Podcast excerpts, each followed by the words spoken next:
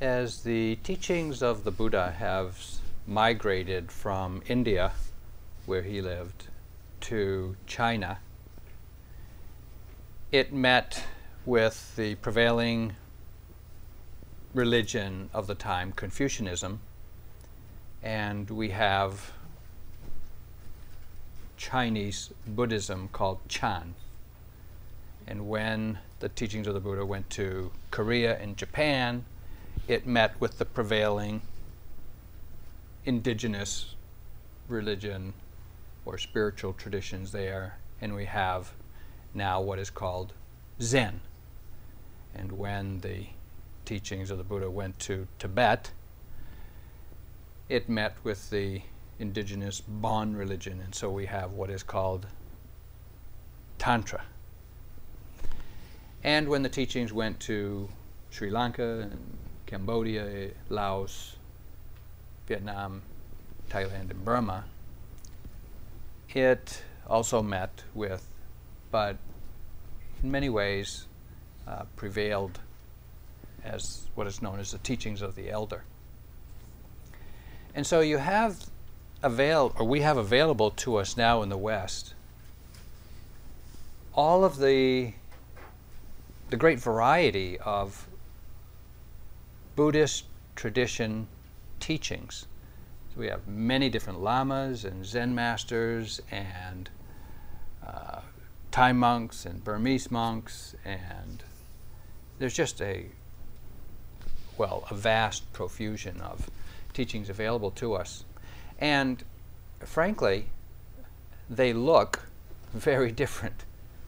You know, the, the teachings that they offer is very different. And if you, if you got a, a Zen master and a Burmese Sayadaw and a Tibetan Lama in a room together to talk about their practice and understanding, I'm not sure there'd be universal agreement except on one very foundational teachings upon which all the other techniques and traditions and elaborations of the teachings rest. And that is the teachings on the Four Noble Truths. All Buddhists everywhere understand or have as their basis the teachings of the Four Noble Truths. So, as the teachings of the Buddha is coming to the West, it is coming from all of these other traditions to the West and meeting the prevailing spiritual, psycho spiritual tradition of uh, Western psychological understanding as well as the scientific method. And unbeknownst to us, it's going to be uh, a century or two before there is established a unique Western form of Buddhist teaching practice. We are part of that pioneering of the integration of the teachings of the Buddha into our prevailing mindset, the understandings of the mind from psychology and the very pragmatic, demanding Western scientific method.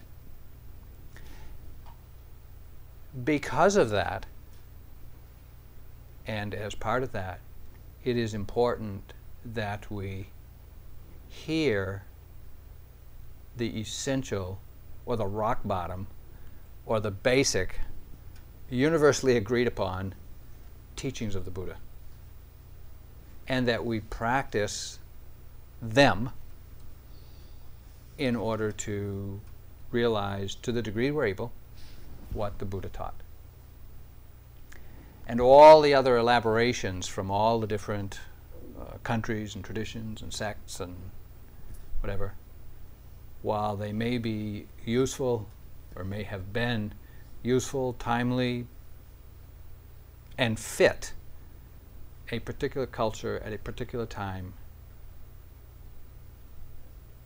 they may not be all that we need. And we may have to do the work ourselves to really understand what the Buddha taught, what the Buddha taught, not the commentarians on the Buddha, and to try to work from that to really realize for ourselves the truth as the Buddha realized it. So tonight I want to speak about the Four Noble Truths because they are such an essential um, understanding of the Buddha's realization and such an important piece of our practice here. If you know anything about Buddhism, you've probably heard a talk on the Four Noble Truths. Or at least you know there are Four Noble Truths, even if you don't know what they are. That's okay. I want to uh, speak about them in a way that we can see them and verify them or use this understanding in our practice here. Because we think we're practicing the Buddha's teachings. And we should be sure that we are and that we're practicing correctly. And we should be clear about the direction that our practice is going and the realization to be obtained from practice.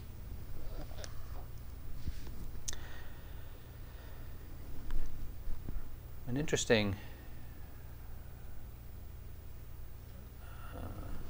fact about the Four Noble Truths is it takes a Buddha to articulate them. The Buddha didn't invent the Four Noble Truths. He didn't make it up. He didn't kind of think it out like, oh, that, this would be a good way to understand things. But through his own direct observation of life, just as we're doing here, he realized what he considered uh, profound truths. And then, as a Buddha, he could expound them in a way that others could hear. So, whether there is a Buddha, whether there was a Buddha ever come onto the face of the earth, the truth is still the truth. The way things are is still the way things are. It's just that the understanding of the way things are is not available to those who don't have access to the teachings of the Buddha.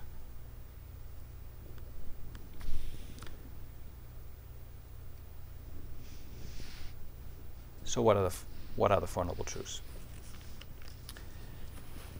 Well, the first Noble Truth is called Dukkha Sacca. It means the truth of dukkha. Now, when I was first started Dharma practice 35 years ago, I heard, now whether it was being said or not, I heard the First Noble Truth articulated as life is suffering. Hey, I was 25. I was full of piss and vinegar, and I had my whole life ahead of me, and I was, you know, I went to my first retreat kind of accidentally, sat up back, leaned against the piano, and of course, every sitting was excruciating agony, and I don't know as I really wanted to be there, and I didn't know what I was doing, and, you know, uh, life wasn't really my adult life wasn't very mature and certainly wasn't established, but I wasn't suffering. and it took years of practicing and listening to Dharma talks. And finally, when I went to Burma and I heard Sayadaw U Pandita's translator translate dukkha as the oppressive nature of phenomena, I got it. I, I got it. Phenomena is oppressive. You know, just being hot is oppressive. Being hungry is oppressive. Being tired is oppressive. Okay. I began then to understand that it's difficult to open to the truth of dukkha.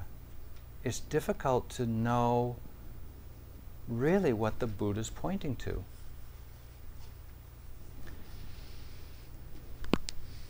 Dukkha has several meanings.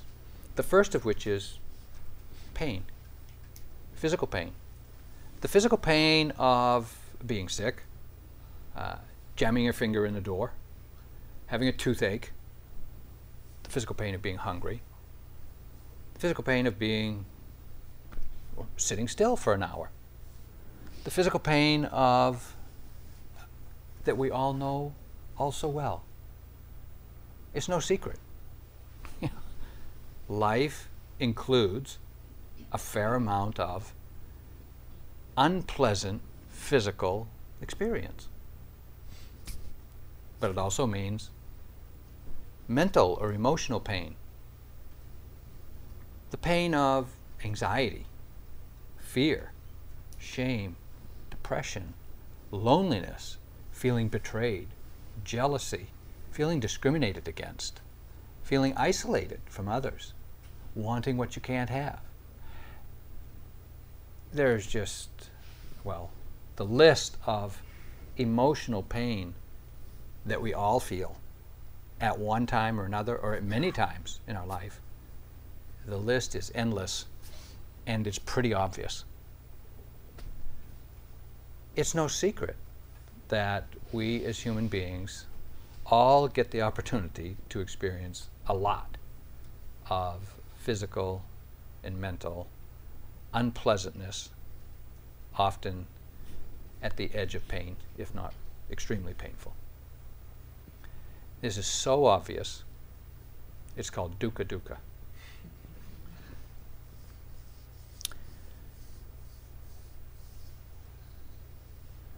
There's a second meaning of the word dukkha, or there's a second arena of experience that the word dukkha points to. And it has to do with the fact that everything changes. Now, right now, all of us are in pretty good health, good enough health to be here. We have enough discretionary time to be here, enough discretionary income or some way of putting together financial resources to be here. And we're being very well taken care of to be here. And, you know, we're living in the West in the 21st century. Let's face it, we are living at the top of the heap. We are living as good as it gets. Even as bad as it is, it's as, it's as good as it gets. And yet, with all of that,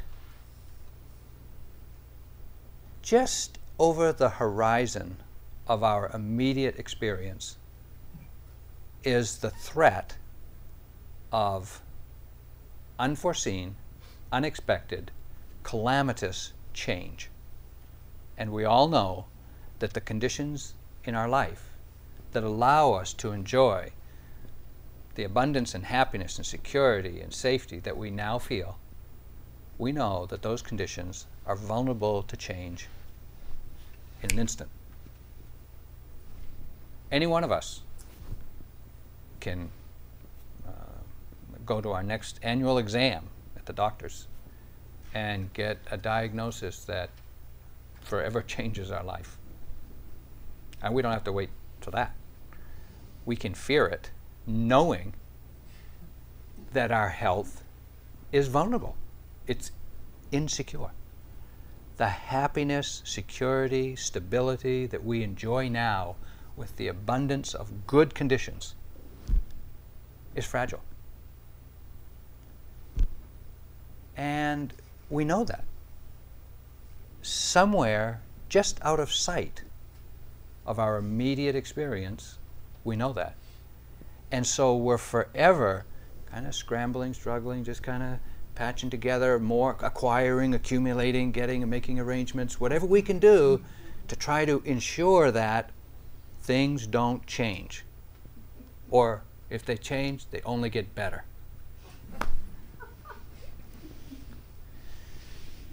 Well,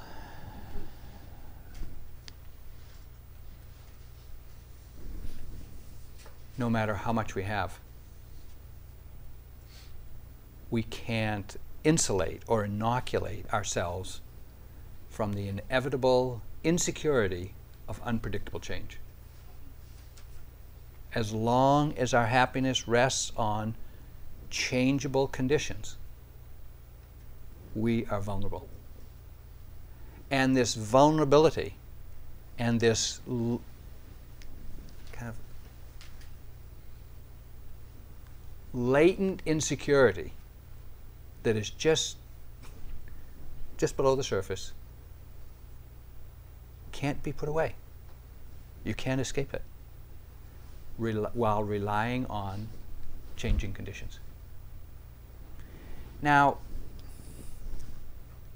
I used to think that my insecurity and my feeling of vulnerability and my kind of not quite having it together yet as an early adult, as a mid adult, and as an approaching elderly adult. I just thought that was my problem, my personal little, you know, secret. I haven't got it together yet. But the Buddha said, You're not alone. Everyone experiences the same thing. If they look, they experience the same thing.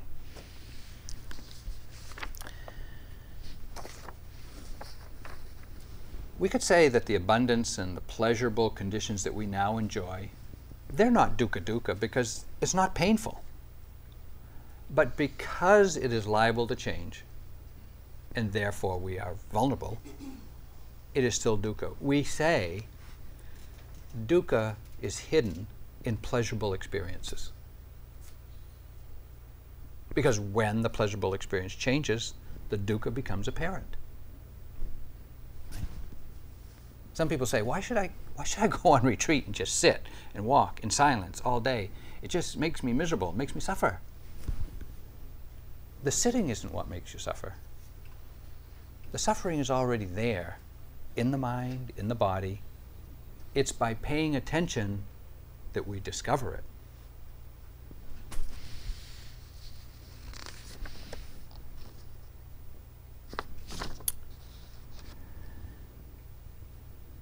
This is unsatisfactory.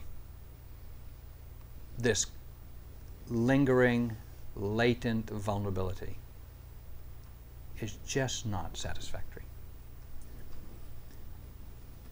There's a third meaning, or a third arena of experience that the word dukkha refers to, as if these first two weren't enough. And there's two there's two elements, or there's two perspectives of this third dukkha. There's the macro view and the micro view. The macro view says we're born, and our parents or other caregivers, doing the best they can, provide food, nurturing, education, love. They clean us, they feed us, they burp us, they cool us, they do whatever they can to keep us happy because if we're not happy, neither are they. and doing the best they can, you know, they kind of patch it all together for a few years until they can start enticing others, like grandparents, grandparents, siblings, you know, the government, the teachers, eh, whatever, anybody else that they can kind of get to help educate you. And so they take up some of the burden. But it isn't too long, you know, when we're in our teenage years, we begin to get the message you're on your own, kid. And then at some point, we take on the burden of taking care of this body and this mind. And to take care of this body, we have to eat every day. And to get the food to eat, we have to have money to buy the food. To get the money, we need a job. To get a job to get by very well in these day and age, you got to go to school for 16 years. There's some dukkha.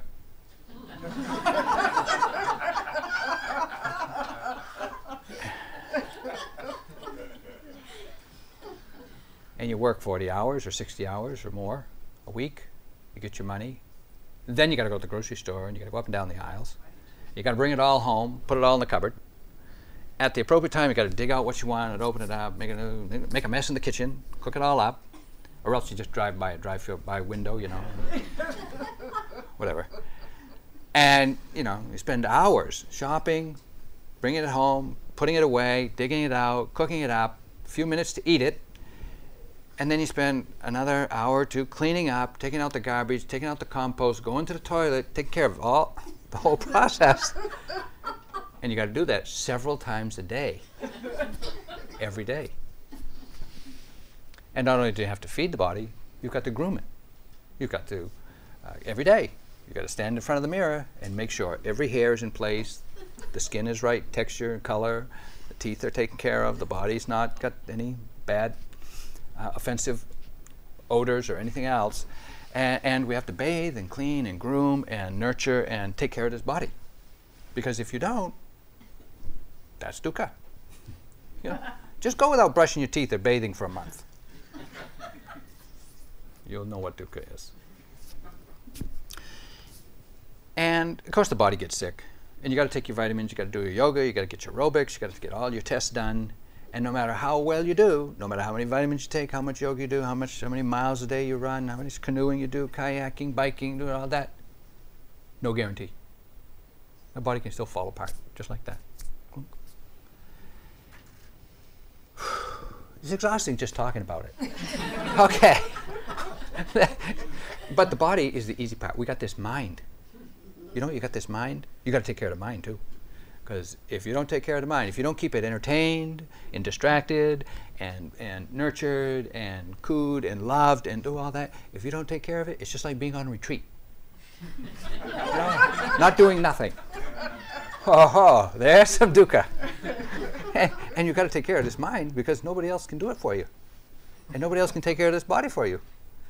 You have to do it. It's your obligation, it's your responsibility, and you can't get anybody else to do it for you. They got their own. And we got to do this every day, come rain or shine, health or sickness, alone or in groups. We just got to keep doing it. And we got to do it for one, two, three, four, five, six, seven, sometimes eight decades. At the end of which, what happens? We put it in its best clothes, put it in a box, put it in a hole in the ground. Right? That's right. That's right. All that investment of time, energy, love, knowledge, everything into a hole in the ground. Some would say bad investment. right? Do you have a choice? We got to do it. But let's face it. If all we're doing is carrying this body and mind comfortably, as comfortably as possible, to the grave, we are wasting our time there is so much more good that can come from a human life.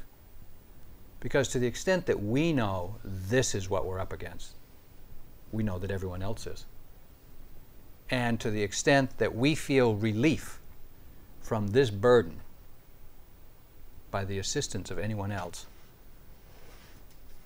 when we know this, that everyone else is, is carrying this burden, then whatever we can do to help others carry their burden in life is of great benefit, not only to them, but to you. To be of service in the relief of suffering is a worth, is just a worthwhile endeavor in life, however you do that.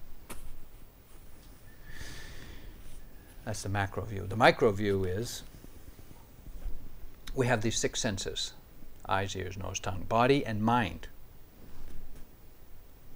They are constantly being stimulated. There's always sounds, there's always sensations in the on the body. There's sights just coming at us all the time. And we can't stop that. And the mind is constantly thinking. It's just incessantly the, the, the mind is being bombarded with stimulation. And you can't, can't stop it. You can't get away from it. It's just coming at you all the time. And we have to bear that. We have to put up with it. It's a burden. It's oppressive. It's it's just draining to even think about it. And yet, this is the way it is. No wonder people drink themselves silly or drug themselves into numbness or distract themselves endlessly because it's oppressive to just feel it all, all the time. Okay, you get it? Dukkha. so dukkha means pain, physical mental pain, obvious physical pain. It means the insecurity of unpredictable but unavoidable change. It means the burden, the burdensome and oppressive nature of just carrying a body and mind through life, caring for a body and mind through life. Do you know anyone that doesn't experience this? It's universal. Men have their dukkha. Women, they have their dukkha. Elderly folks, we have our dukkha. And young kids, they got their dukkha. Oh, monks and nuns, they got dukkha, believe me. And lay people have dukkha. Teachers have dukkha, students have dukkha. It's like wealthy people, they got dukkha. Those who have minimal financial resources, they have a lot of dukkha too. All beings live with this condition of dukkha.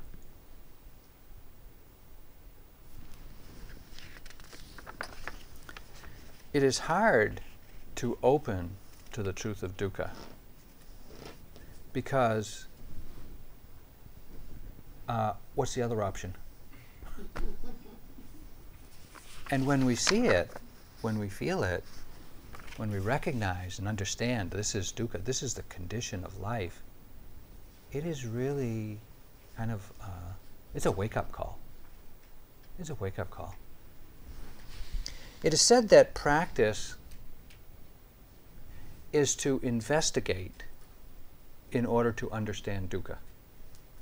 Because until we hear the teaching on dukkha, we live our life as if there was some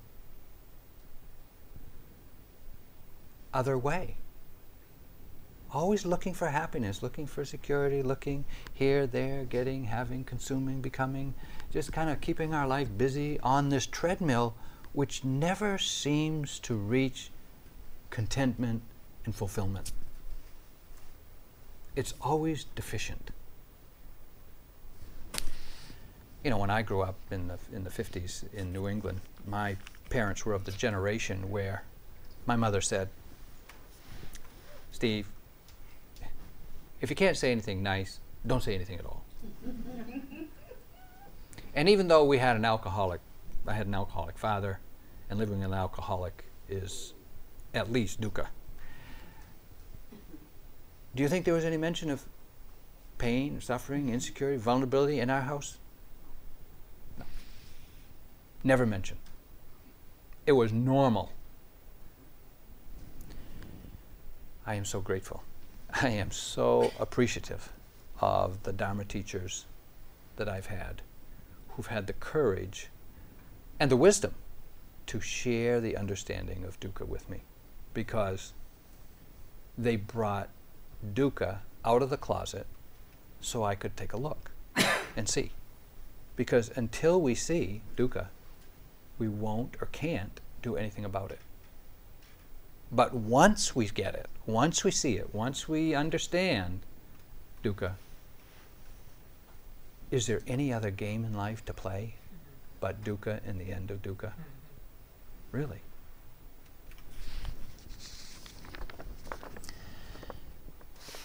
Even though practice is, is difficult, it's challenging, it may be the most difficult thing you ever do, and it's painful it is one of the most, it is, let me just say, the most compassionate thing you can do for yourself is to practice to realize dukkha in your life.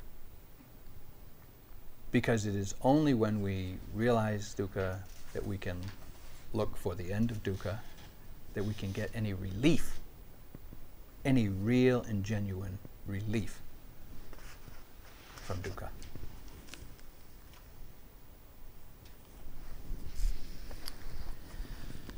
It's pretty obvious that we all live with this condition.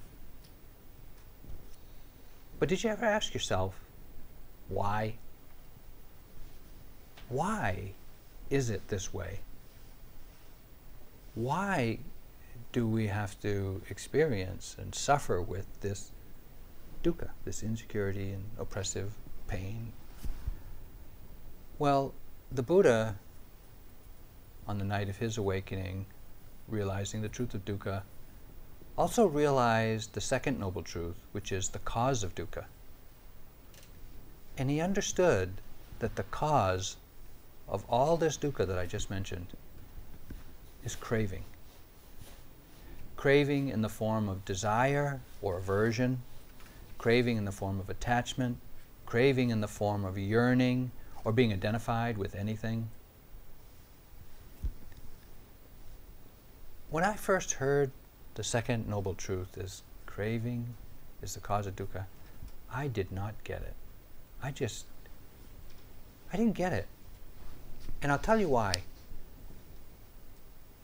There was this assumption in my conditioning, my upbringing, that said, if I can get what I want, then I'll be happy. doesn't that doesn't that make sense? I mean, isn't that isn't doesn't that sound right? You know, if you can get what you want, then you'll be happy. And the Buddha said, No, that's not true. In fact, it's the very wanting that is the source of the unhappiness, the dukkha and the unhappiness. Well, spin that one out for me. Well, it's clear we're not craving and wanting dukkha. But if we want something, some material good, some relationship, some knowledge, some thing, some recognition, some fame, some what, whatever, if we want it and can't get it, it's either illegal, immoral, fattening, or any other of those, uh, you know, prohibitive things. If we can't get what we want, there's dukkha. But the Buddha said, if you do get what you want, all of that, whether it's wholesome or unwholesome, you do get it. There is, you know, he was he was honest enough, honest enough to say, there is momentary satisfaction, but it's only brief and momentary. Because if what you want is alive, it's a person, a plant, or anything else, well, it is vulnerable to the insecurity of aging, sickness, and death. If what you want is valuable, the government is going to take their share. and what's left you have to insure. Because others want that valuable thing too. And so you're forever fearful that it'll be taken. if what you want is digital, it's outdated in six months. and any fame or recognition, well, we know famous and, and recognizable people who are, don't enjoy it. Okay. And whatever it is that we gain, that we receive this momentary satisfaction from is subject to change. The happiness is not guaranteed. It's not insured, even if you get what you want. But while we are pursuing what we want, we're not happy. When we get it and have it, well, as we do now, how much have we wanted, pursued, and gained in our life to be where we are now? Mm-hmm. Satisfied yet? Content yet? Ready to stop all this searching for a better future or paradise elsewhere? No, we're still looking. We're still, we're still imagining it's going to get better. And so we're making plan. The Buddha said not only do we crave pleasant experience, we crave continued existence. We want to keep doing this. now think did you now let's not get too esoteric. What does it mean to crave continued existence? Well, let me just ask. Did you have planning mind today? Did you notice planning mind today? You know, planning the future? What is planning the future? Planning the future is imagining paradise elsewhere. You don't imagine hell elsewhere. You don't make plans to be miserable later. We always make plans and they always include ourselves. Right?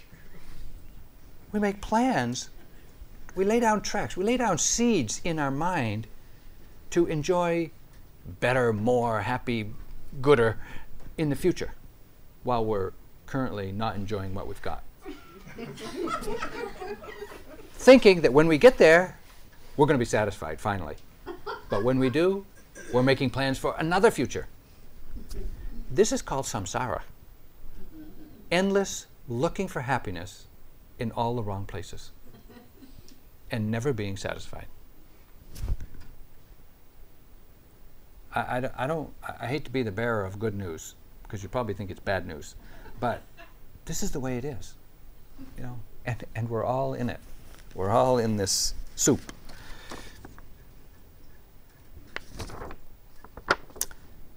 Some of us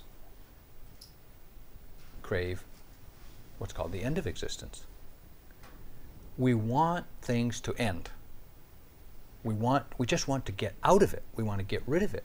You know, when you've, we've got an unpleasant body experience or an unpleasant mental experience, or you're in debt or whatever, you just want to get, we crave to get away from our life also. But some of us, at least all of us in the room, have heard the call. And we've seen or imagined or hope that a spiritual life will offer some relief. And so we come on a retreat like this. Little did we know, we bring all of our baggage with us. Spiritual athleticism or spiritual ambition knows no bounds. But let's just take a simple did you want a good sitting today? Everybody wants a good sitting. As one of our uh, students uh, told us recently, there's nothing like a good sitting to ruin the rest of your day.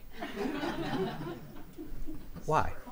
Because you have a good sitting, or a piece of a good sitting. You know, it's just smooth, it's comfortable, it's clear, it's effortless, it's just, yeah, okay, wow. And you think, aha, now I got it. you know, this is the way it's going to be the rest of the retreat. Thank God. Thank Buddha, I mean. you know, and we go for a walk, just kind of floating, just hovering a few feet off the earth. We come back for the next sitting thinking we're just going to plop down in the same place, and we don't. And it is just a struggle looking for that same old good sitting for days sometimes, weeks, retreats, retreat after retreat, we can keep looking for something that we experienced long ago. It doesn't come. Be careful what you wish for. You might get it. So, this um, second noble truth is that the cause of this dukkha, the cause of this unhappiness, the cause of this insecurity is craving, attachment.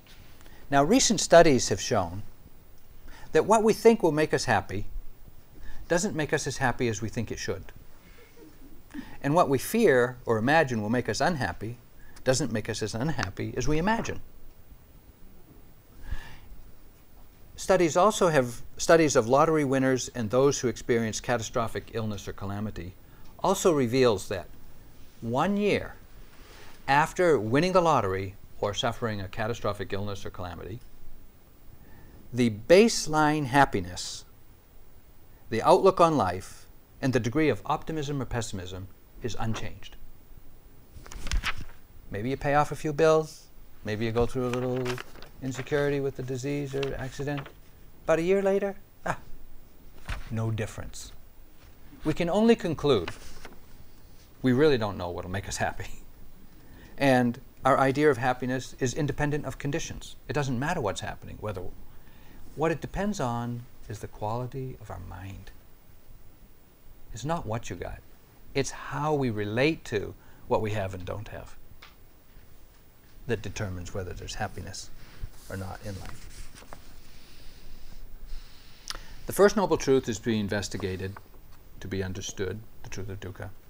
The second noble truth, craving, is to be abandoned.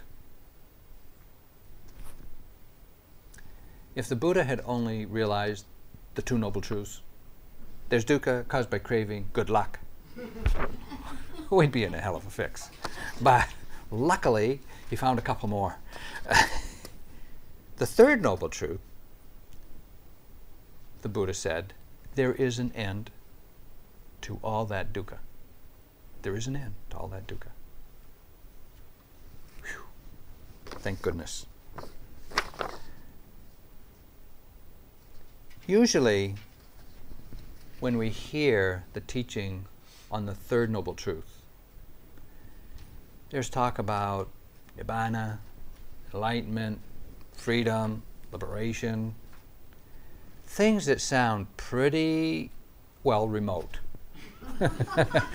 pretty far off, somewhere out there in the future, or maybe only for those who lived in the past at the time of the Buddha, or maybe if you go into a cave for the rest of your life and just sweat it out, maybe. I don't want to talk about that kind of liberation. I want to talk about how we experience the Third Noble Truth right here in this retreat today. One way that we realize the end of dukkha by paying attention to our moment to moment experience. When you find just sitting there and you kind of come to and you realize that the body is full of tension, just you know, fists squeezed, shoulders are hunched, whatever, and you notice that, you can let go. You can just intentionally let go. And there is a moment of relief. That relief is very close to the momentary end of dukkha. Relief. Or when you discover that the mind is just kind of churning and kind of caught up in some, some something, and you notice it, and you can just let it go. We can intentionally let go. and we experience this immediate physical and mental relief. When I first started um, uh, my Dharma practice, it was a few years after getting out of the university. In the university, I'd studied engineering. Back in the days when we didn't have handheld calculators, everything was done with slide rule and a lot of longhand math.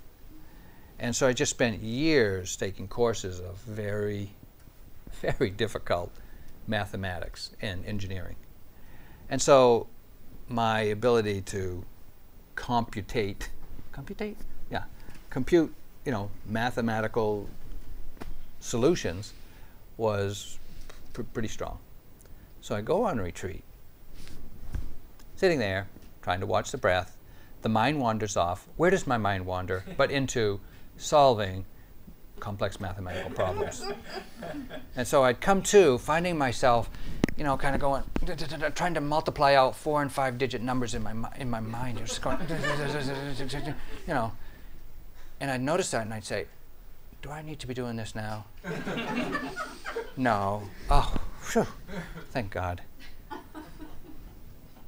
If I wasn't practicing mindfulness, I wouldn't have noticed. Think about that. If you don't practice awareness, you don't know what your mind is doing. You don't know.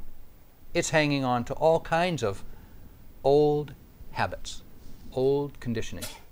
Not just mathematical, but emotional and cognitive. It's just the mind is busy doing what it's always done.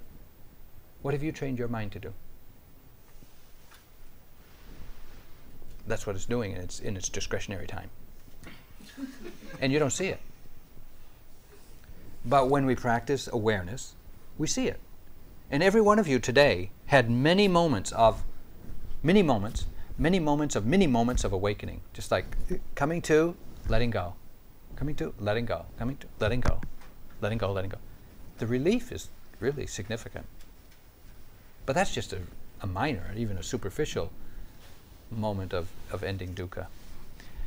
You also have noticed today how the mind gets obsessed with the defilements. It just gets entangled in wanting and judging and fearing and anxiety and fear and depression and judgment and sleepiness and it's, it's just didn't you? Okay i'm not the only one right? Okay so when we notice this even if we intend to let go and to stop intention can't cut it.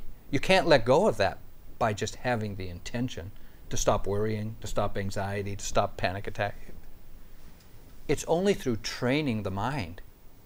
And what we're doing here is learning how to train the mind, learning how to be so continuously mindful that those obsessions don't get a foothold in the mind.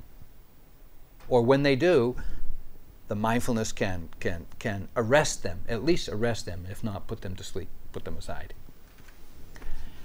And while it's only been a few days of the retreat, already you can probably see that the momentum of mindfulness relieves you from some of the intensity of the obsessing.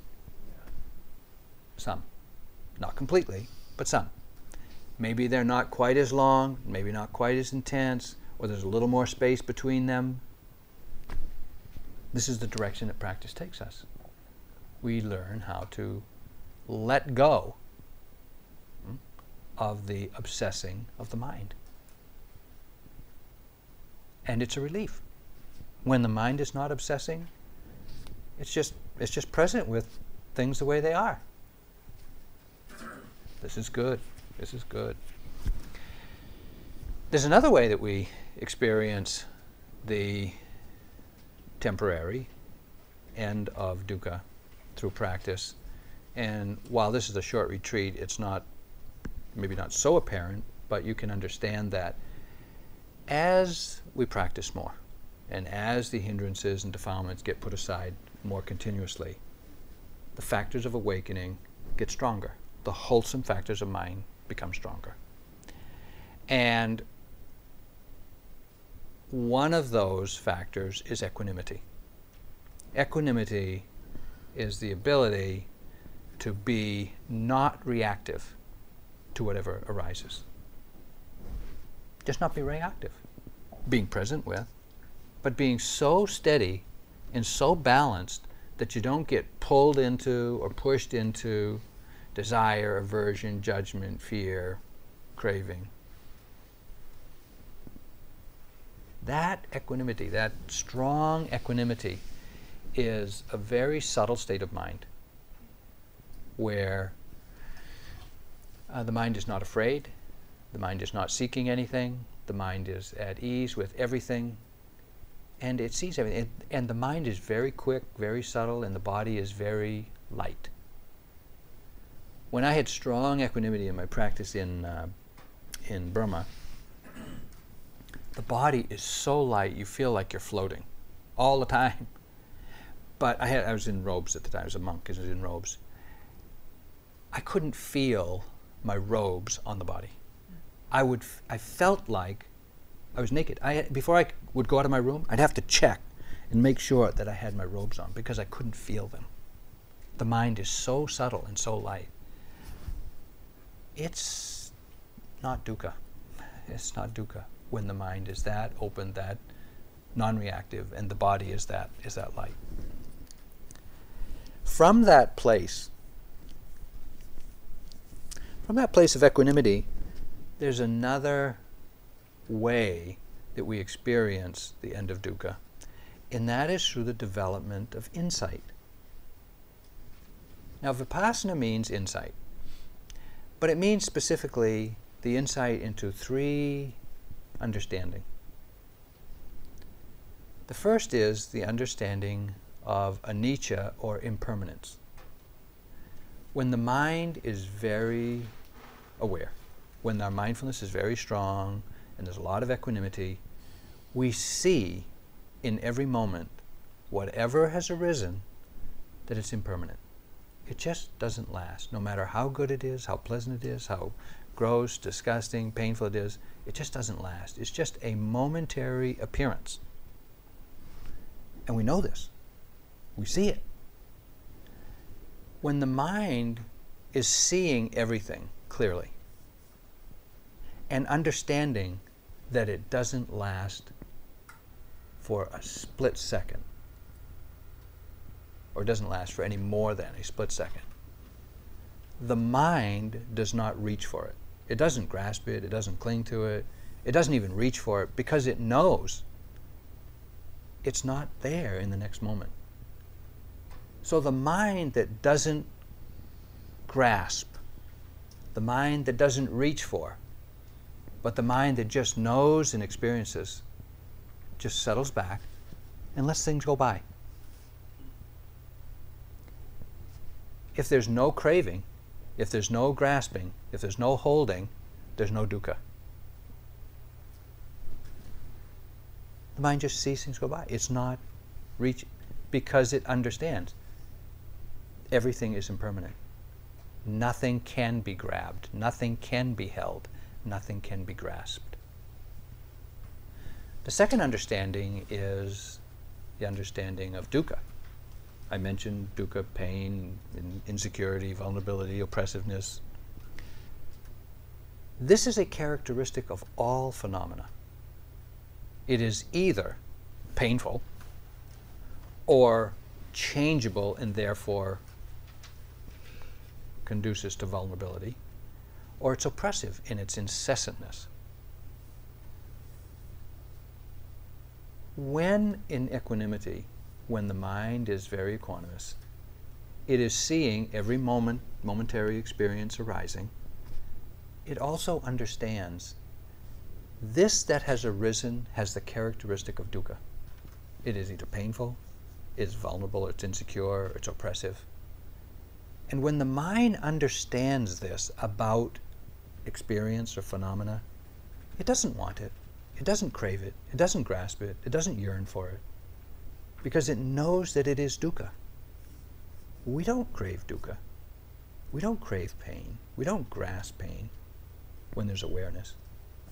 And so again, the mind that is seeing this characteristic of dukkha remains at ease. It's just totally at ease with whatever happens and can let it go by without reaching, grasping, craving, clinging, yearning for anything. It sees. This is an ongoing stream of relief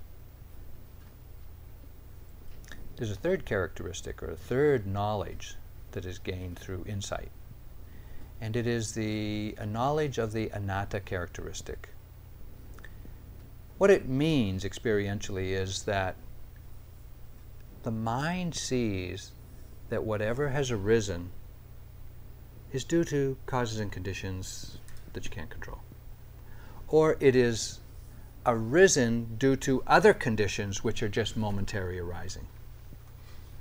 And the thing itself that we see, that we perceive, has no inherent substance. It's just made up of other things, which are made up of other things, which are made up of it, which are made up of nothing. So whatever it is we see that we might yearn for, grasp, reach, crave, is insubstantial. There's really nothing there. It's like a rainbow. A rainbow is a colorful appearance in the sky due to the conjunction of very specific conditions sunlight, moisture, the angle of viewing, and if, it's, if, if they're just right, you see a rainbow. And it's beautiful. And it's an appearance, and you recognize it. But you cannot touch it. You cannot find it. You cannot put it in a bottle and ship it to me in Hawaii. There's no, there's no, there's no such thing. It's just an appearance.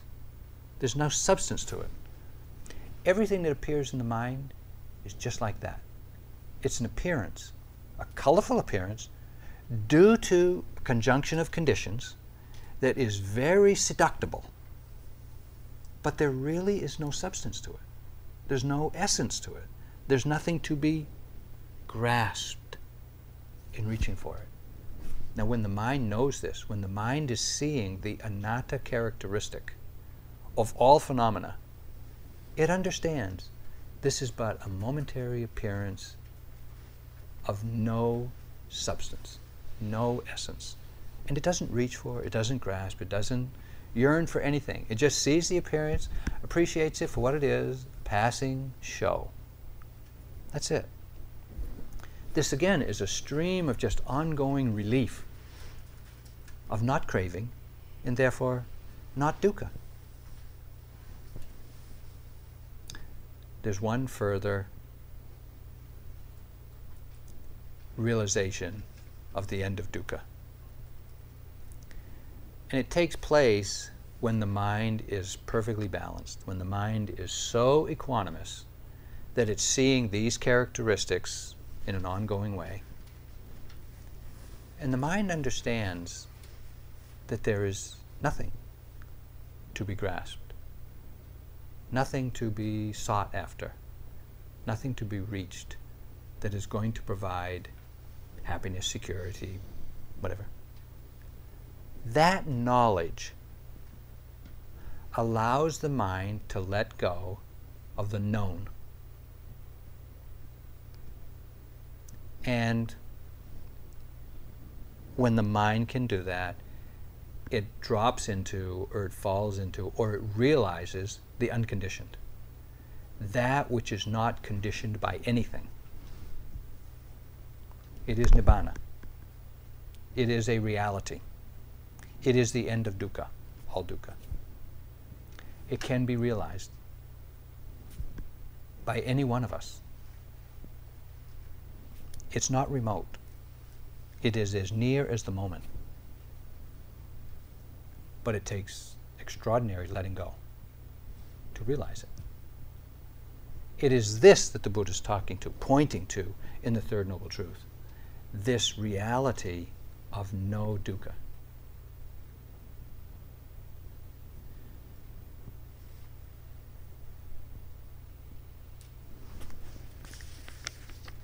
When the Buddha talked about the end of suffering, this end of suffering, he proclaimed, it is deep, hard to see, hard to understand.